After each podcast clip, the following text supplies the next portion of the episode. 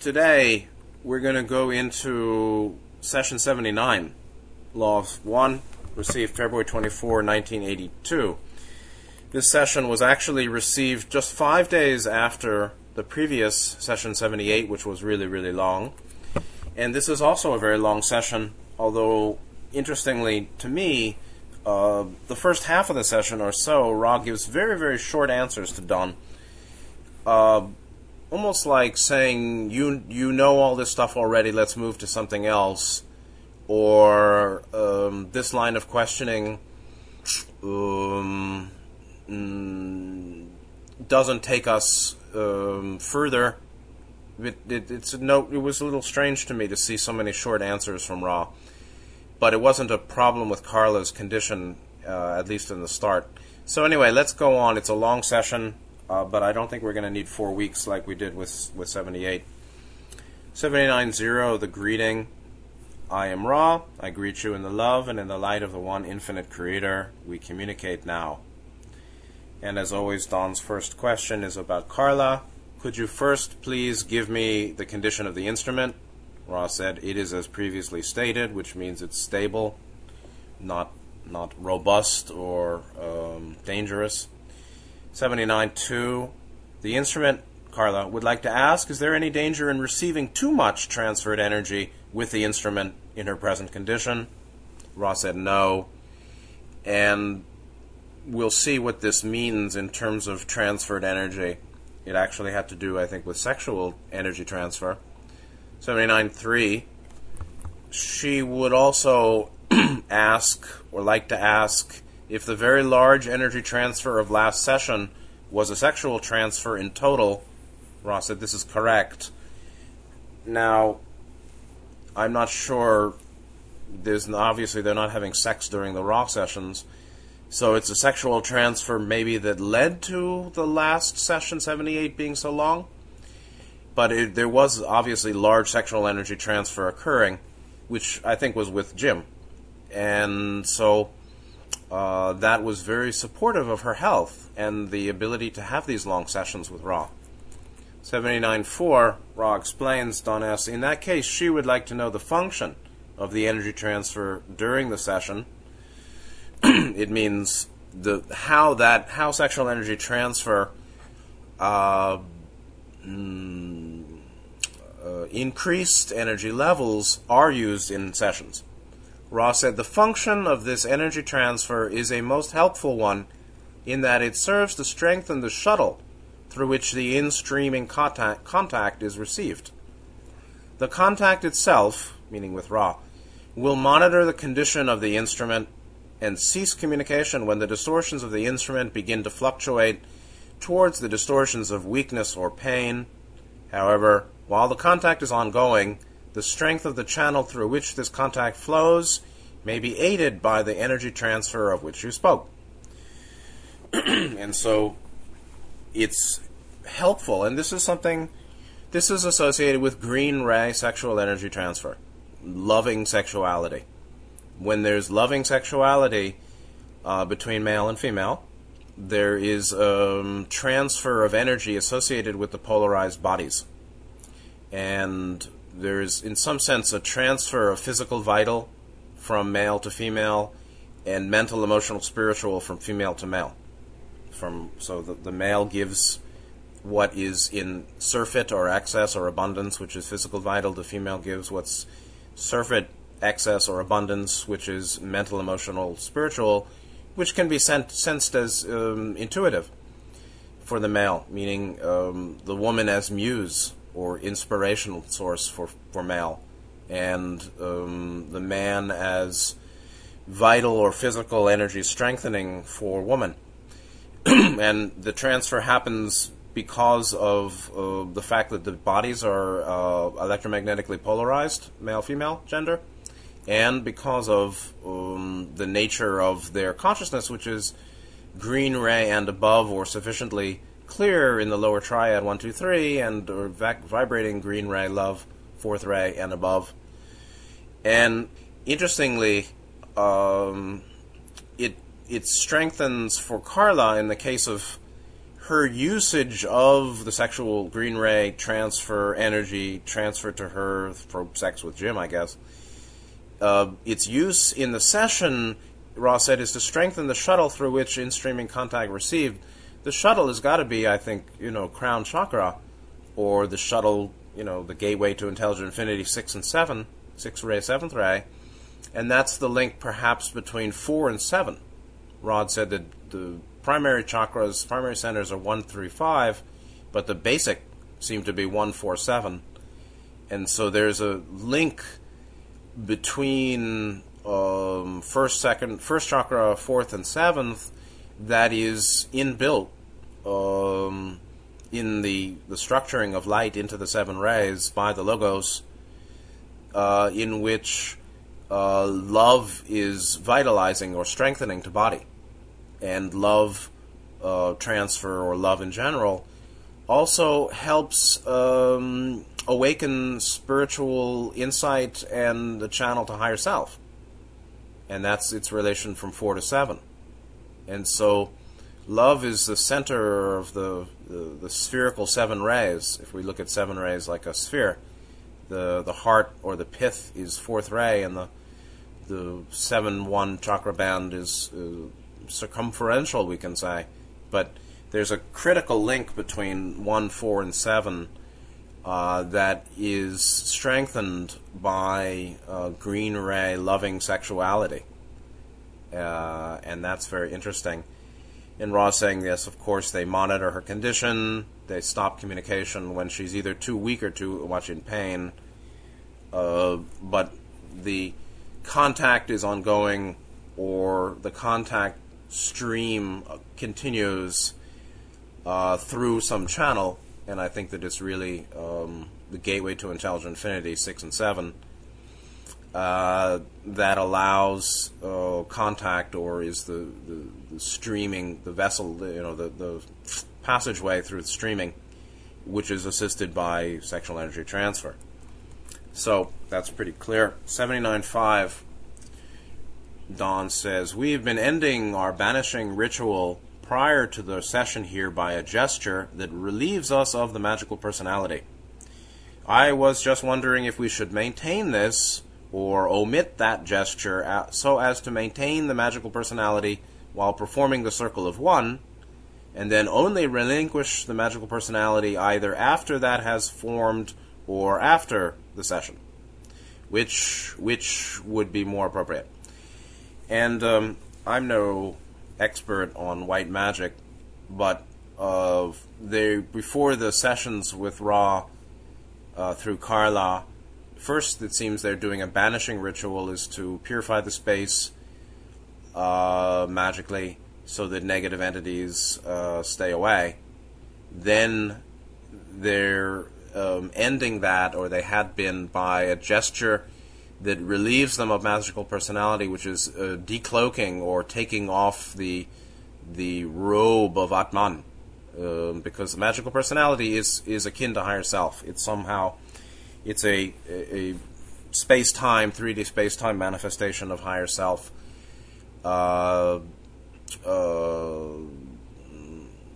kind of taken upon oneself by mental, spiritual, magical uh, visualization ritual and it's very similar actually to Tibetan Buddhist uh, visualization, deity, deity meditation visualizations, in which the meditator becomes the deity or takes upon itself um, the qualities of the deity in the meditation or after.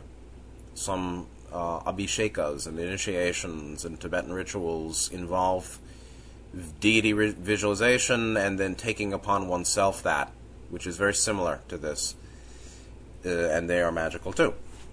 Um, and Don is wondering, should they keep this um, garb, this this sort of um, there's a word for it I'm not finding, but uh, this sort of uh, covered covering of the self, this visualized uh, clothing oneself in magical personality throughout the next phase of walking the circle of one and then the session itself or not? What to do? And Ra explains uh, from a high magical understanding. 79.5. The practice of magical workings demands the most rigorous honesty. If your estimate of your ability is that you can sustain the magical personality throughout this working, it is well. As long as you have some doubt, it is inadvisable. In any case, it is appropriate for this instrument to return its magical personality rather than carry this persona into the trance state, for it does not have the requisite magical skill to function in this circumstance and would be far more vulnerable than if the waking personality is offered as channel. This working is indeed magical in nature in the basic sense. However, it is inappropriate to move more quickly than one's feet may walk and that's um, an important principle um, in in life um, called wise, you know, wisdom in movement, uh, the wisdom of appropriate speed and um, move, forward movement. Uh, the tortoise and the hare, right? The tortoise, slow and steady, won the race, and the hare, uh, rapid and speedy, uh, stopped midway if one tries to go faster than one is capable of, one may crash and burn or get into trouble, while the one that takes it slow may uh, never fall and um, you know find success without crisis. So it's important.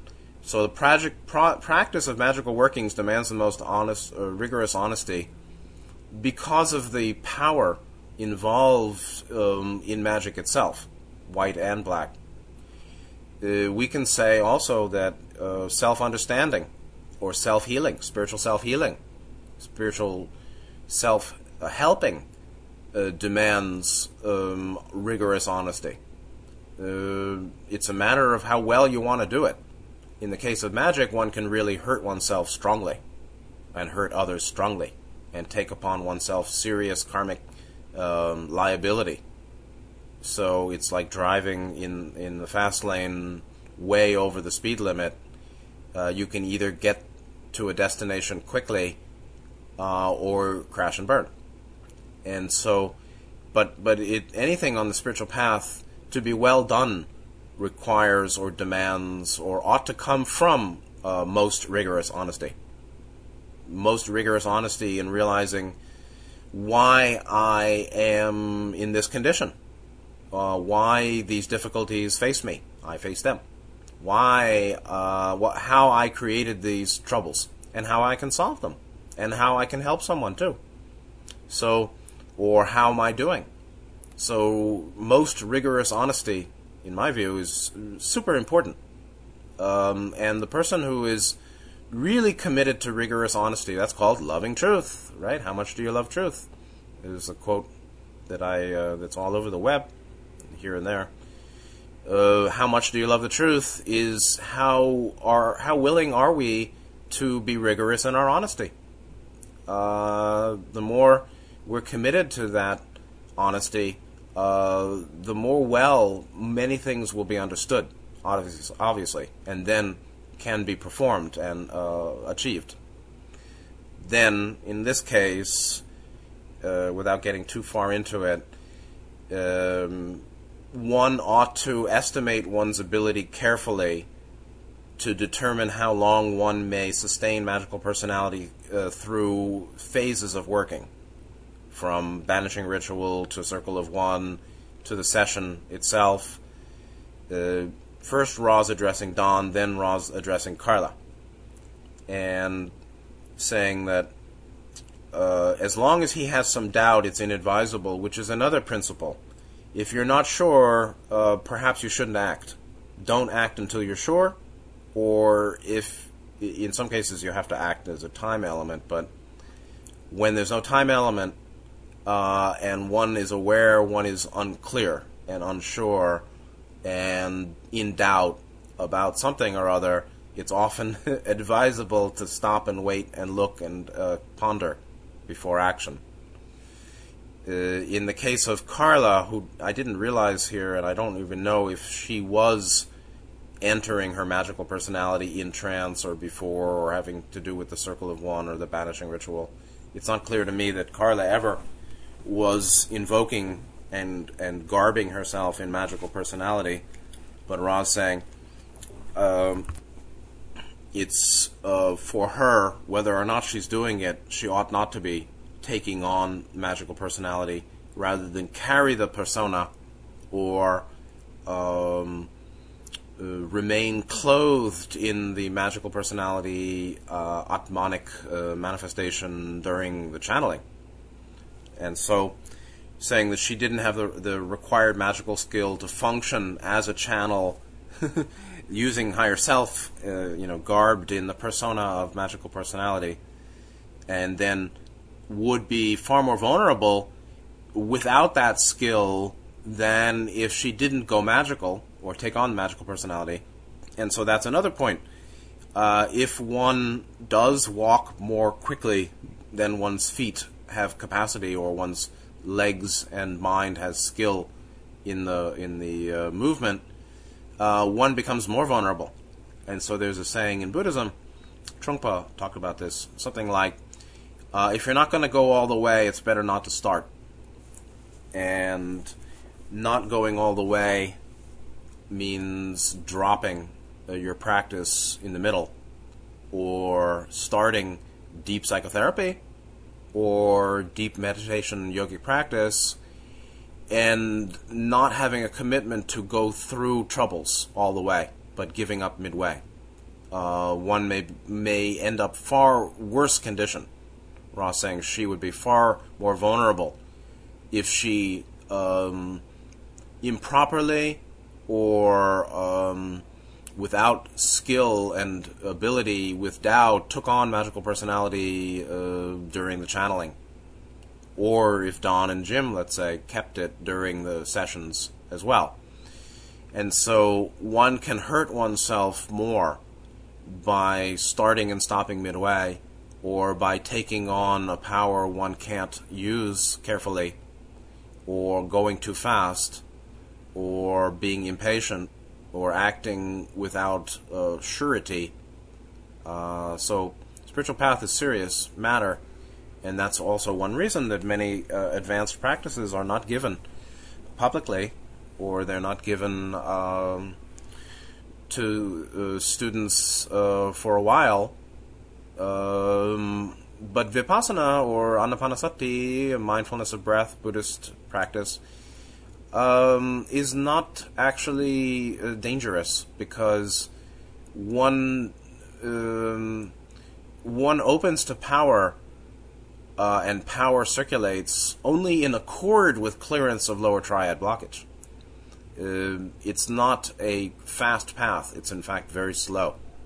And um, Tibetan Buddhists who um, consider themselves their path superior to the other yanas, the Tara, uh, Hinayana, Mahayana, Vajrayana in Buddhism, for anybody who knows about this, uh, consider uh, uh, Hinayana, small vehicle, or Theravadan Pali text, early Buddhism, like walking uh, the stairs uh, to from the floor to the to the top level, and Mahayana like taking the elevator, and Vajrayana like taking a rocket or uh, you know in instantaneous time travel, but there's far more danger in a fast path uh, because lower chakra blockages will lead to a lot of trouble.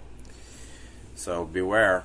Beware the fast path, easy, so called easy way.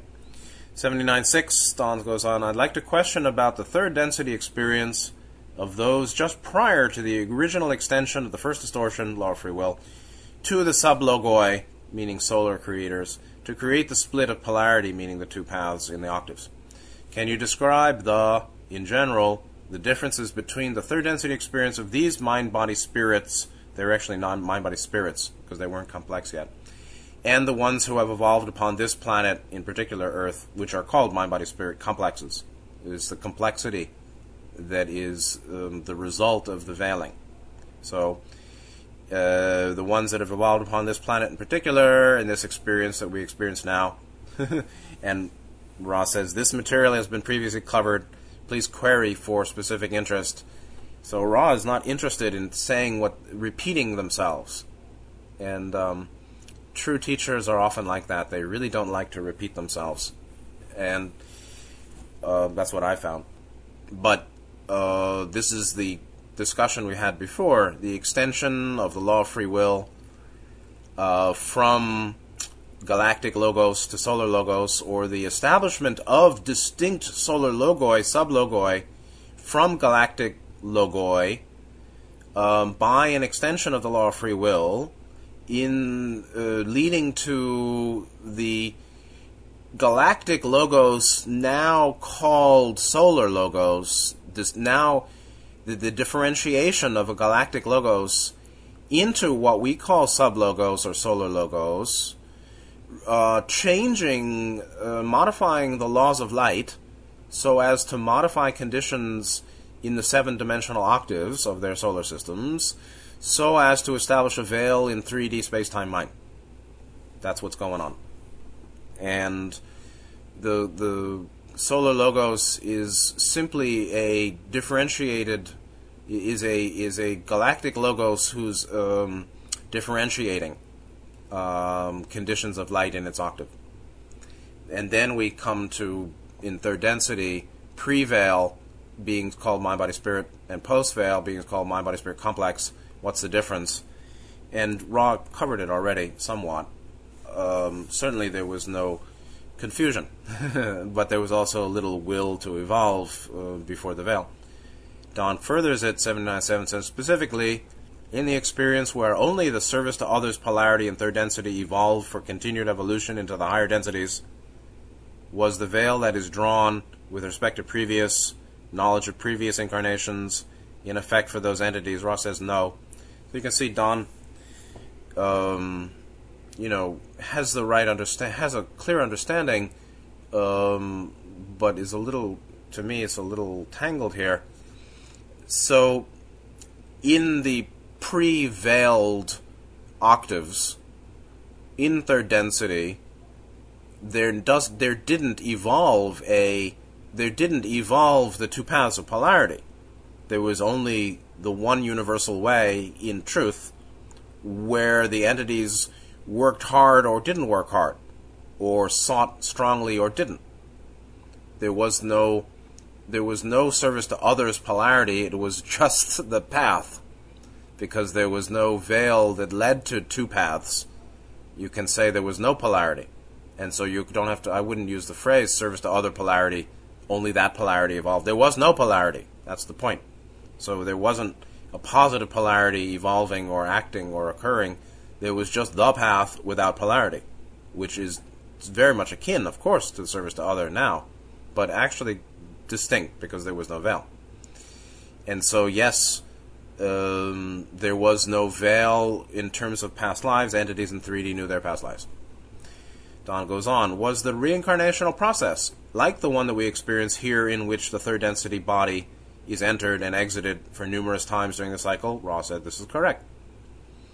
And um, I can't get into it now, but for any any um, metaphysical historians, um, one of the primary um, defeats of humanity in this 3D cycle, the, the 3D repeater, multiple groups um, based Earth humanity of the last 75,000 years. One of the great defeats, parajika in Buddhism, means a real downfall, loss, uh, what has been, I think, the rejection of the reality of reincarnation. Rejecting that, people, even religionists, have some kind of a very um, false, confused, distorted, unhelpful, uh, and understanding can't come from it view of um, single mono incarnational spiritual view. Mono incarnational, one uni incarnational. There's one life, and whether you do good or do bad or join this church or don't, you either go to heaven or hell forever. This is uh, unbelievably mistaken, and um, it seems generally only Hindus and Buddhists know the score that we're talking about something akin to entering and exiting or uh, inhabiting and disinhabiting uh, 3D physical bodies repeatedly until one uh, develop sufficiently to not need this experience in this body. Um, that humanity pretty universally rejects that reincarnation reality uh, of reincarnation is a major defeat and downfall for the well-being and progress of uh, souls here, in my view. 79.9 Is it possible to give a time of incarnation with respect to our years, and would you do so if it is? Ra said, The uh, optimal incarnative period is somewhere close to a measure you call a millennium, thousand years. This is, as you may say, a constant regardless of other factors of the third density experience. And so uh, that is the standard length of 3D incarnation uh, for beings in this at this dimensional level.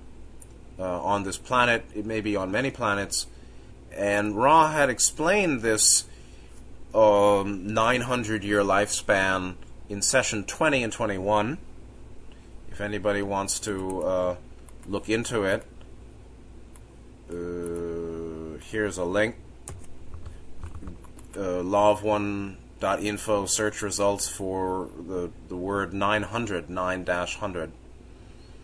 Ra saying at the beginning of this particular portion, at the beginning, 75,000 years ago, uh, 20, the, the session 20, question 12, Ra said basically at the beginning uh, of the 3D cycle on Earth 75,000 years ago, the average lifetime was approximately 900 years. Why?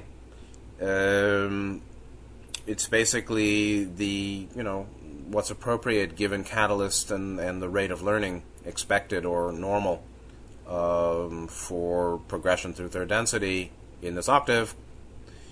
And so, even on planet Earth, lifetimes, uh, incarnational lifespan was uh, 900 years at the start which is akin to probably how it was uh, without the veil for mind, body, spirits, third density beings in uh, octaves uh, not yet veiled by solar logoi.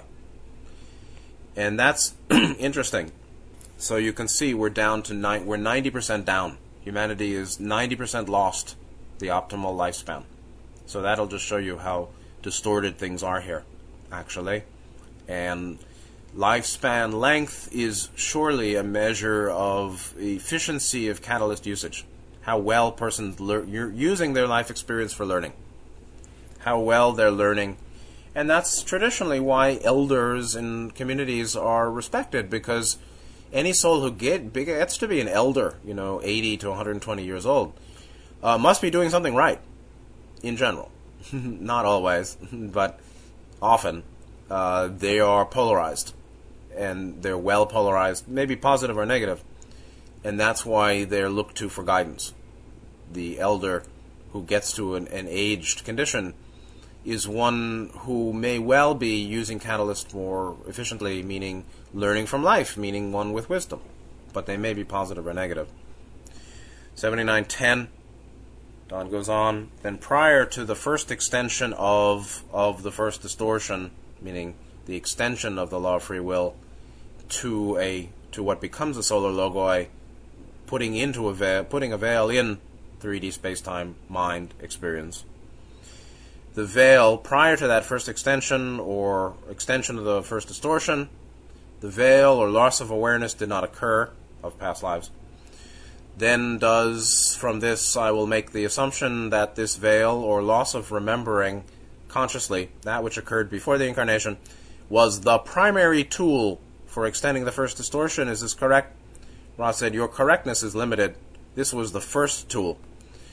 yeah, I don't know why Don Don jumps to big sweeping conclusions often, but the loss of remembering past lives obviously uh, was a tool. Um, was it a tool or was it a consequence of veiling in mind? It doesn't. I'm not sure how it's a tool but as a consequence, obviously, it may have been the first um, consequence of the veiling in mind in that entities forgot the past. And I mean, how well do you remember what you were doing two years ago? Like, let alone two lifetimes ago. so the, the, the, there's there's no doubt about reincarnation without the veil. When there's a veil, we have uh, something like the present condition on Earth, where most people don't believe reincarnation. They think it's just a fairy tale.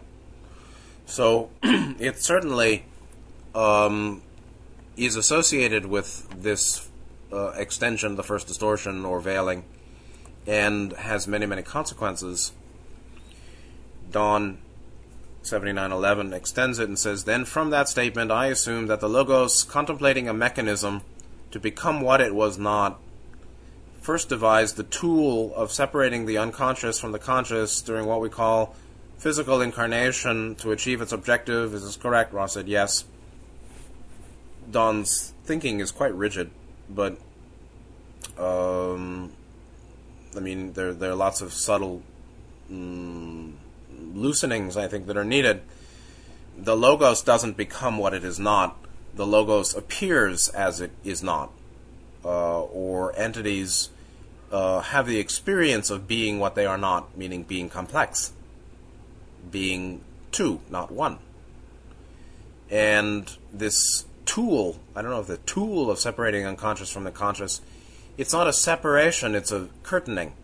It's a veiling through which conscious awareness, the five perceptionals, the, pers- the, the, the six senses of five of body, one of mind, um, simply um, simply um, meet a, a, a, cloud or an obscuration or a veil in peering, uh, in seeking knowledge, and thus everything on the other side of what's um, physical physical perceptions in the moment and mental thoughts and feelings and process in the moment everything beyond that is in the unconscious or is not yet conscious or not currently not at that time conscious.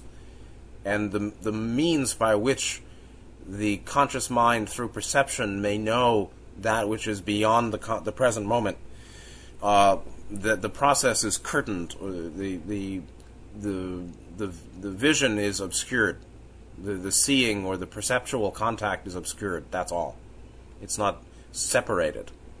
So, uh, and um, this this so this distinction, this uh, apparent separation or curtaining between unconscious and conscious, is is the way of veiling. 7912. Then from that statement, Don says, I also assume that many other tools were worth, were, were conceived and used after the first tool of the so called veil. This is correct. Ra said there have been refinements. Now, the veil is the tool, or uh, curtaining between subconscious and conscious is the first tool. What's the tool? What's the process? Uh, it's all veiling, and um, the veiling is experienced, in my view, it, it's it's a veiling of mind, with the result that there is something we call unconscious, or much much that can be known is not uh, readily available to the conscious mind. That looking through a glass darkly, or uh, living in the cave, Plato's cave, seeing shadows of real form only. Um, that's the experience of a veiled mind. And then there have been refinements that uh, are associated with the veiling. 7913, uh, Don is moving towards the relationship between the this veiling process and the, the formation of the archetypical mind and particularly the number of nodal points in each cycle, mind, body, spirit, moving from three to seven, and therefore the archetypes going from uh, nine before the veil to 22, 777 plus 1 after the veil. 7913, Don says, the archetypical mind of the Logos prior to this experiment in extension of the first distortion then was what I would consider to be less complex than it is now, possibly containing fewer archetypes. Is this correct?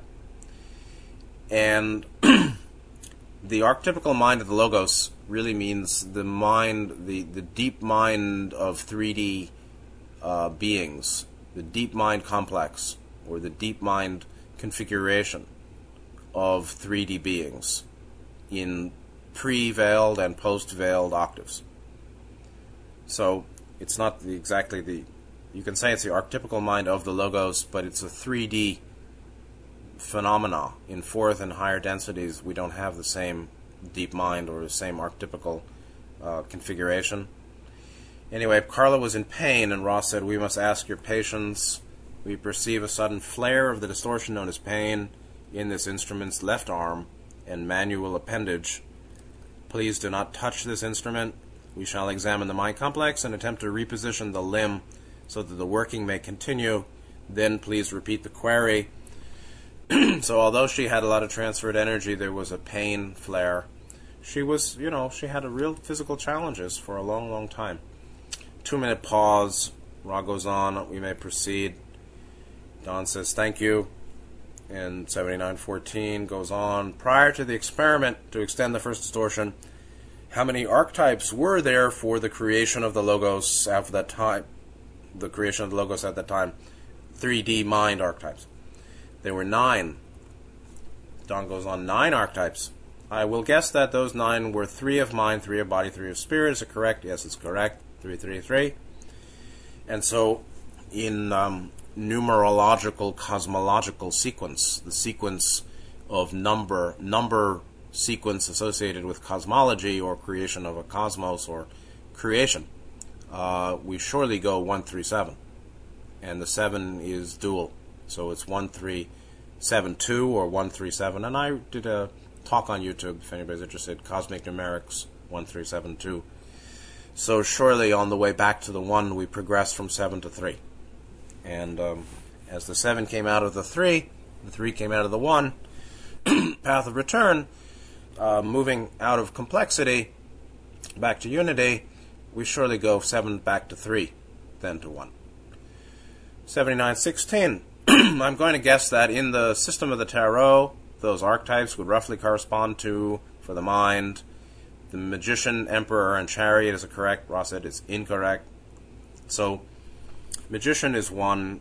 Uh, emperor, you know, the, the terms are all very poor, but magician is one. Uh, emperor is sometimes called four. That's experience of mind.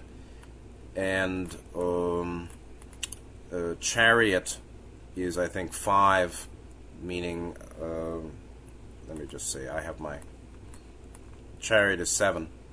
A great way. So actually, they're really one, two, and four or matrix potentiator, 1, 2, and 5, and significator. But then it's a little, we have to go back to the typical Rider Waite or traditional names from Ra's name of each archetype or each node in the sevenfold sequence, right? Sevenfold sequence for each cycle, mind, body, spirit. Their names, which are the same for each point in the sequence of seven, whether it's mind, body, spirit. Then the 20 21, 22 different names uh, from um, traditional, you know, like the Rider Waite deck. So anyway, uh, what is what were the three positions or three archetypes of mind and body and spirit before the veil? 7917, Don says, Could you tell me what they correspond to? What were the three? Ra said, The body, the mind, and the spirit each contained and functioned under the aegis or direction of the matrix, the potentiator, and significator. So positions 1, 2, and 5. The significator of the mind, body, and spirit is not identical to the significator of the mind, body, and spirit complexes. Ah. So the significator changed. The significator became complex. And so the, the original positions are 1, 2, 5, or the original nodes uh, associated with the, the pre veiled condition of nine archetypes total were positions 1, 2, and 5 only, later filled out as to 3 and 4 and 6 and 7. And that also could, could generate a lot of contemplation. There was no distinction, there were no two phases of catalyst and experience. there was no distinction between reality and naming activity. There was no labeling aside from knowing. There was um, no reification. there was no distinction between catalyst and experience, catalyst being that which occurs, or what we may call reality, and um, experience being fashioned by mind being uh, naming activity. So, uh, in Buddhism, naming activity falls away on the path to awakening. And before there was a veil or confusion, there was no position of catalyst and experience. There were no two phases in cycle of evolution of body, mind, spirit of catalyst distinct from experience. Therefore, there were neither. Where there isn't two, there's not one. Where there's one, there isn't two, but even that one falls away. So actually, that's why Gautama never spoke of unity, because when you really achieve non-duality, you're also beyond any suppositions or experience of unity. Unity itself is just the uh, polarized um, labeling, distinct or counterbalancing to experience of duality. So dual dual consciousness or subject object, and non-dual consciousness or non um, objectified experiencing or reality. Um, they're just two sides of the same uh, dualism or differentiation. And so, true non differentiation or non duality is not unity. It's beyond that, it's the nameless. And so, that's why there was neither experience nor catalyst, actually. There was no veil, there was no naming, there was only real living. real living without naming, and that's why Ra said that in some higher dimensional uh, EET groups there is no naming concept because they're clear enough without a veil. They're not veiled, or in higher densities there's no veil, but they may not even have evolved with the veil in 3D, uh, but they're no longer confused, and so they don't need to name, they live. they live, they don't name. And so without naming, uh, without confusion, there's no need to name. And with a veil, there's confusion, and thus the establishment of both what we call a catalyst and what we call an experience, the latter experience being a fashioning of the catalyst um, by the relative development of, of an entity. So, uh, the matrix potentiator significator 125 only, and significator was different than it is today. Don goes on, 7918. I now understand what you meant in the previous session by saying to extend free will, the significator must become a complex. It seems that the significator, so he got this, it seems that the significator, position 5, has become the complex. It really has become complex. That is the third, fourth, fifth, sixth, and seventh of the mind. Tenth on the body, seventeenth of the spirit is correct. Ra is incorrect, so forget it the significator becomes complex. With that, um, in my understanding, arises the other four. The, the very reality of the significator becoming complex, which makes it different than it was before it was complex, uh, gives rise to the appearance or the phenomenal, the, the illusory phenomenal current transitory um, experience or reality, apparent reality, of the other four positions catalyst, three, experience, four, uh, transformation, five, uh, six, and great way, seven. So, positions three and four, and six and seven come into being with the complexification of the significator, as far as I understand. Ra explains that further, and Don Don is right on top of it in terms of what he didn't quite get and needs wants to get. 7919. Could you tell me what you mean by the significator must become a complex? Frankly, I believe Ra might have said the significator must become complex, not a complex. But I'm not sure if he heard it right or I'm mistaken. But surely the significator becomes complex, is complexified. and Ra says to be to be complex right? Not to be a complex. To be complex is to consist of more than one characteristic element or concept. It's heterogeneity. Heterogeneity, not homogeneous, homogeneous, like homogenized milk, but heterogeneous milk. Uh oh. So you've got your floating milk solids, something like that, or different, uh, different um, densities, right? You've got a um, the different densities of understanding. You've got multi- multi-dimensional or multi-density um, experience in mind, where there's both clarity and confusion, or clarity and turbidity. So the significator becoming complex then has more than one characteristic element or concept. This, you know, the, the, in many ways, the significator position five to me is the heart or pith of that cycle or of that uh, element of being, meaning mind, body, spirit. The essential nature of mind and body and spirit are shown by the significator position 5 and those archetypes, which are basically 5, 12, 19. So somehow the core, what I would say is that the core nature of mind and body and spirit becoming complex now have multiple elements, multiple concepts, right? It's all conceptual. Multiple um, leitmotif or guiding motive uh, characteristic elements or core condition, core principles that are at the heart of what a mind is and what a body is and what spirit is. Those energy fields of mind, body, spirit. Because we're talking about combined chakra energy fields that we're calling body, mind, spirit. Okay? We're talking about the lower portion or some vibratory range of each of the seven chakras, or the seven chakras seen in a triadic way. okay? When we're saying body, are we talking about chakras 1, 2, 3? Or are we talking about seven chakras, uh, 1, 2, 3, 4, 5, 6, 7, in their three lower subplane levels only? Right? 1.123, 2.123. Or are we talking about the first three chakras and the higher chakras, lower subplanes only? 4, 5, 6, 7, 0.123? It's something like that, but it's even more subtle.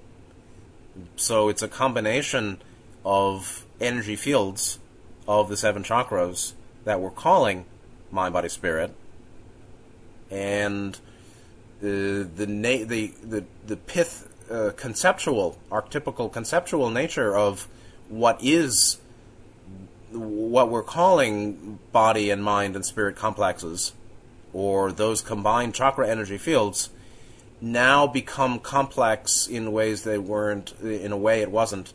Those com- those uh, the heart nature of what we call body or mind, body, spirit. Um, the, their principal uh, characteristic archetypical basic nature has become complex now that it wasn't when it wasn't before the veil.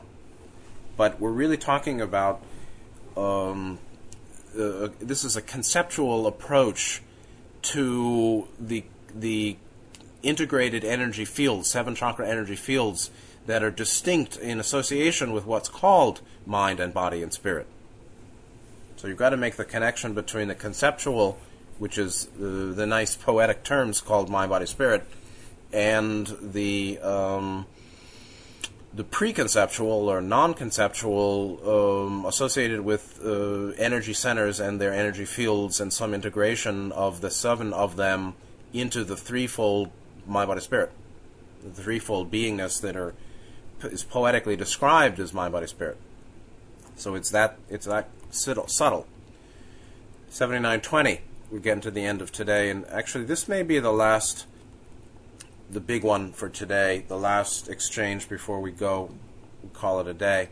7920, Don uh, says, I would like to try and understand the arc, the archetypes of the mind of this logos prior to the extension of the first distortion, meaning the veiling. In order to better understand that which we experience now, I believe that this is a logical approach. We have, as you have stated, the matrix, the potentiator, and significator, this was the pre-veiled three archetypes of each complex, or each cycle. I understand the matrix as being that which is the conscious, this is in terms of mind, what we call the conscious mind, but since it is also that from which the, the mind is made, I am, I am at a loss to fully understand these three terms, meaning matrix, potentiator, and significator, especially with respect to the time before there was a division between conscious and unconscious. I think it is important to to get a good understanding of these three things, meaning those three positions one, two, five. Could you expand even more upon the matrix of the mind? No, we're just talking about the mind cycle, but Ra explained all of them. Uh, explain even more upon the matrix of the mind, the potentiator, and the significator, how how they differ and what their relationships are, please. And Ra will now give um, the classic, and I think I discussed this before, but it's important. The classic reply explanation of the three core archetypical nodal positions uh, that were pre-veil and post-veil, uh, 1, 2, and 5, matrix, potentiator, and significator for each of the three cycles, or um, the particular combination of chakra energy fields that we're calling mind, body, spirit. 7920, Ra's answer. The matrix of mind is that from which all comes. It is unmoving, yet it is the activator in potentiation of all mind activity. The potentiator of the mind, card 2, is that great resource resource which may be seen as the sea, S-E-A, sea into which the consciousness dips ever deeper and more thoroughly in order to create, ideate, and become more self conscious. The significator, position 5, 12, 19, of each, or the fifth position, of each mind, body, and spirit may be seen as a simple and unified concept. The matrix of the body, now we go to the second cycle. The matrix of the body may be seen to be a reflection in opposites of mind, that is, unrestricted motion. The potentiator of the body, then, is that which, being informed, regulates activity. So there's a polarity there between mind and body in terms of activity level of or, or condition state of matrix and potentiator. Then, the matrix of the spirit is difficult to characterize since the nature of spirit is less motile. The energies and movements of the spirit are by far the most profound, yet having more close association with time space, do not have the characteristics of dynamic motion. Thusly, one may see the matrix, uh, meaning matrix of spirit, as the deepest darkness, and the potentiator of spirit as the most sudden awakening, illuminating, and generative influence. This is the description of archetypes 1 through 9 before the onset of influence of the co creator or sublogos realization of free will. So before the veiling, um, this is the description of archetypes 1 through 9, which is all there was. And there wasn't even a choice card at the end of it because there was no confusion necessary uh, and there was no recognition of, of a choice possible. It's like when you're in bliss, uh, you, you really can't imagine making an action uh, to move into misery. Or when you're clear, uh, you you really don't have much support to pretend that you don't know. You know. So before the veiling, having positions 1, 2, 5, matrix potentiator, significator, uh, when we get into the details of this, we see, uh, again, this is uh, just an overview, introduction. Card 1, the uh, Matrix of Mind Magician uh, which is the conscious mind, is is so important. the conscious mind is really important. Why? How? It's that from which all comes. It is the archetype or the um, the phenomena phenomenon called the conscious mind um, by which all all experience by which all that can be recognized is recognized by all, by which all knowledge is appreh- uh, apprehended. uh, it's all, you know, it's um, the whatever whatever we experience appears on the screen of mind, which is called the conscious mind. Now, the conscious mind may be totally in union with the potentiator, and that's called Buddha, or uh, you know, complete and perfect enlightenment. The the Gnostic who the, the totally finished Gnostic has you know returns to omniscience. So when there's no conscious mind uh, distinction between conscious unconscious and the seven chakra work is finished, there's omniscience. But um, that from which all comes means there there is no there is nothing um, that is experienceable or knowable without conscious mind. Uh, it all appears on in the sky of mind, the chittakash.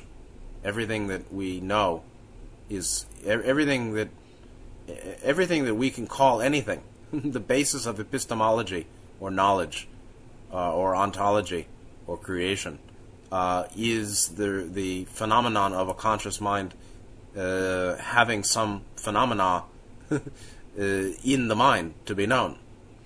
So that's, I think, what Ra means. It's that from which all comes, uh, and so it's quite a divine faculty. It is unmoving, yet it's the activator in potentiation of all mind activity. And so the conscious mind, like the sky, um, is unmoving Yet um, the realm of the sky or the the uh, field of awareness um, has potential for all knowing or all mind process, and the potentiator, um, the subconscious or unconscious, uh, everything that's that's outside the conscious mind, everything that's not in the sky at a, at a current time, right? Everything that hasn't precipitated into the, the mind sky, the chittakash in the moment, is um, a resource, is uh, the ocean, you know, the sea of um, the cloud of, of knowable things. And um, I don't know, Augustine or somebody said that. So the the the field of dreams is the potentiator of mind, and the field in which it precipitates is the conscious mind or chittakash or matrix of mind, so potentiator of mind, these are all just nice analogies, is a resource like the sea, SEA, ocean, into which consciousness dips ever deeper, more thoroughly, in order to create, ideate, and become more self-conscious. That's the work of the conscious mind. That's the work of mind. That's what mind does on the path. That's the path of mind. the mind path. The path is the path of mind. It's the path from veiled uh, avidya, veiling being avidya ignorance, to uh, omniscience and uh, totality, total uh, awareness, you know, unobstructed, total, totalist, totalistic awareness. But that's done through process of creation, ideation, becoming more self-conscious. So making the unconscious conscious. Jung talked about the goal of psychology, psychotherapy. That's know thyself, right? That's the the um, law number one. That is what the path is. Know thyself, and the truth shall set you free. Or um, by when you know yourself, you'll know God, and you'll know totality, because self and creator and self and source are are one. All all that that appears is um, you know appearance from source and another form of totality, uh, a form of totality appearing in limited form. So um, everything is the dance. All, all of our lives or what we experience in mind is the result of some interplay between conscious mind and unconscious or matrix and potentiator. Um, and depth of mind, depth of personality, a deep mind, uh, verticality um, of you know psychological verticality, depth, psychological maturity, all of it, wisdom, love, basically, deep development of fourth ray, fifth ray, sixth ray. That's all we're talking about. Uh, he, that that spiritual, psycho spiritual maturity comes from the uh, profundity of the relation, the dance, the union, the embrace, the love between matrix and potentiator of mind. Then, significator of each as a simple and unified concept, that's before the veil. And I would say again, the heart of each of the three cycles is, shown in the significator position. Then for body, which is card 8, matrix of body may be seen to be reflection in opposites of mind. So body and mind uh, uh, shows a uh, distinct polarity, whereby matrix or the basic um, undeveloped condition matrix of body is unrestricted motion. The body always busy, right? The the cells always doing their thing, and the blood going around, and the muscles, and dot dot dot dot. The kamaloka, the body as ever restless and ever unrestricted, uh, ever motion without regulation, unregulated, natural, instinctual motion. Then the uh, mode of polishing or evolving body is potentiator, which then being informed or um, integrated with body form regulates activity. And that's the difference between um, you know living like an animal and living like uh, a human. Um, one regulates one's natural instincts and appetites and reflexes, and um, the bringing of the balancing of love, wisdom, and the use of the bodies in its natural function, use of body and natural functions. That's what Rob talked about as initiation of body.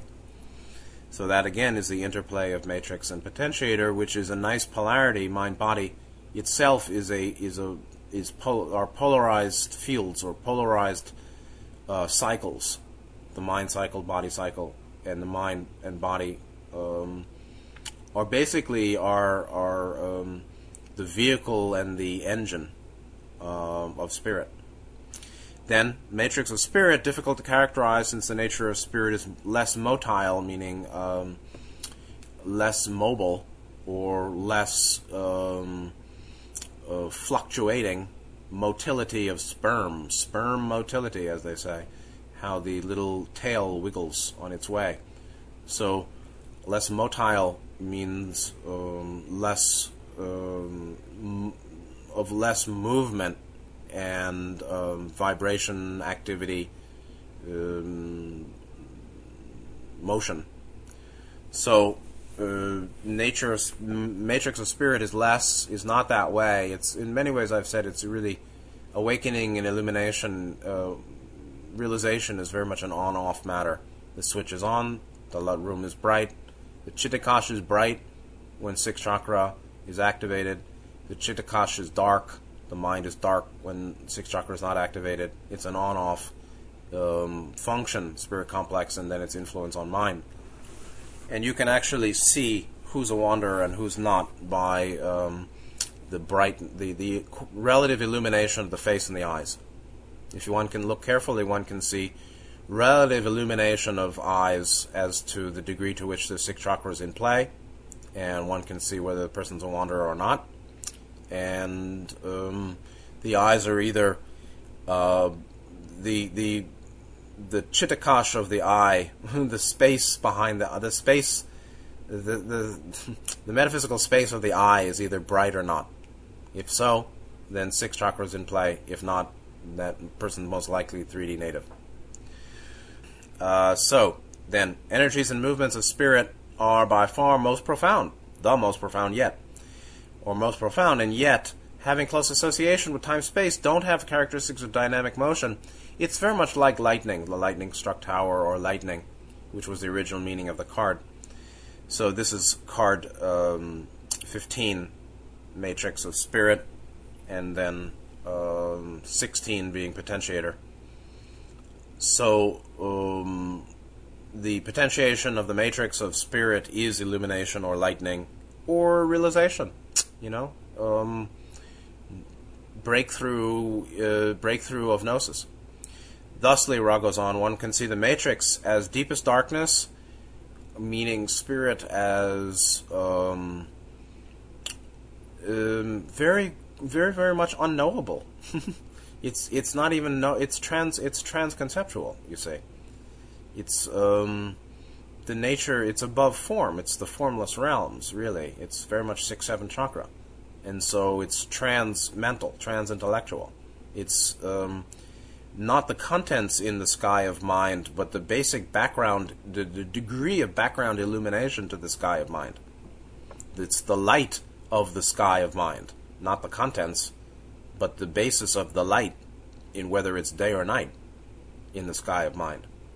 So its nature, the nature of that light is beyond the, the mind's conceptual conceptual ability or conceptualization. So then matrix from the conscious mind's view is seen as deep darkness and potentiator is sudden awakening, illuminating, generative.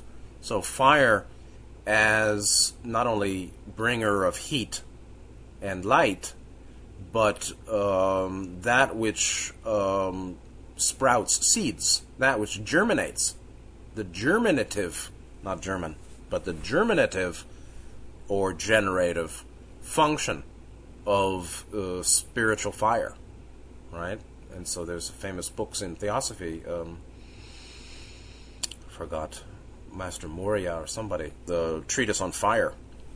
There's Bailey. Bailey talked about it, and then there's a whole whole theosophical set of writings about fire. And um, anyway, fire is pretty important, and um, its nature is um, lightning or electricity, and it really can't be understand understood by the mind, but it can illumine the mind, and it also leads to uh, fructification. It fructifies the mind body. It it leads to very profound relation relational changes, permanent changes between matrix and potentiator of mind as well. And that's what six chakra is all about. this is a description of archetypes 1 through 9 before the onset of influence of the co creator or sublogos realization of free will. Co creator is sublogos, solar logos, the one that did the veiling. And so, what really changed after the veiling was position 5, the significators. And next week we'll talk about that um, sorry, I'm talking quickly. Uh, I don't want another four hour session here, 79 like 78, but uh, I can't help myself to talk too much. 7921 is where we'll start next week. And uh, yeah, probably we'll take two more weeks on this. So next time we'll pick up again uh, 7921 and it's very interesting stuff. I mean, uh, we really can get more clear on the archetypes and uh, not only how the mind or how the three cycles have changed after the veil, but um, a, a very deep, a deeper understanding by this different view of how we do soul evolution in third density. Because we're just talking third density, but how we do soul evolution here with these sevenfold complexes of mind, body, spirit. So they're very helpful for the adept and those seeking adeptos. Um, I hope it's been helpful to you. Thank you very much for being here. Please take good care of yourselves. See you next time, and good night.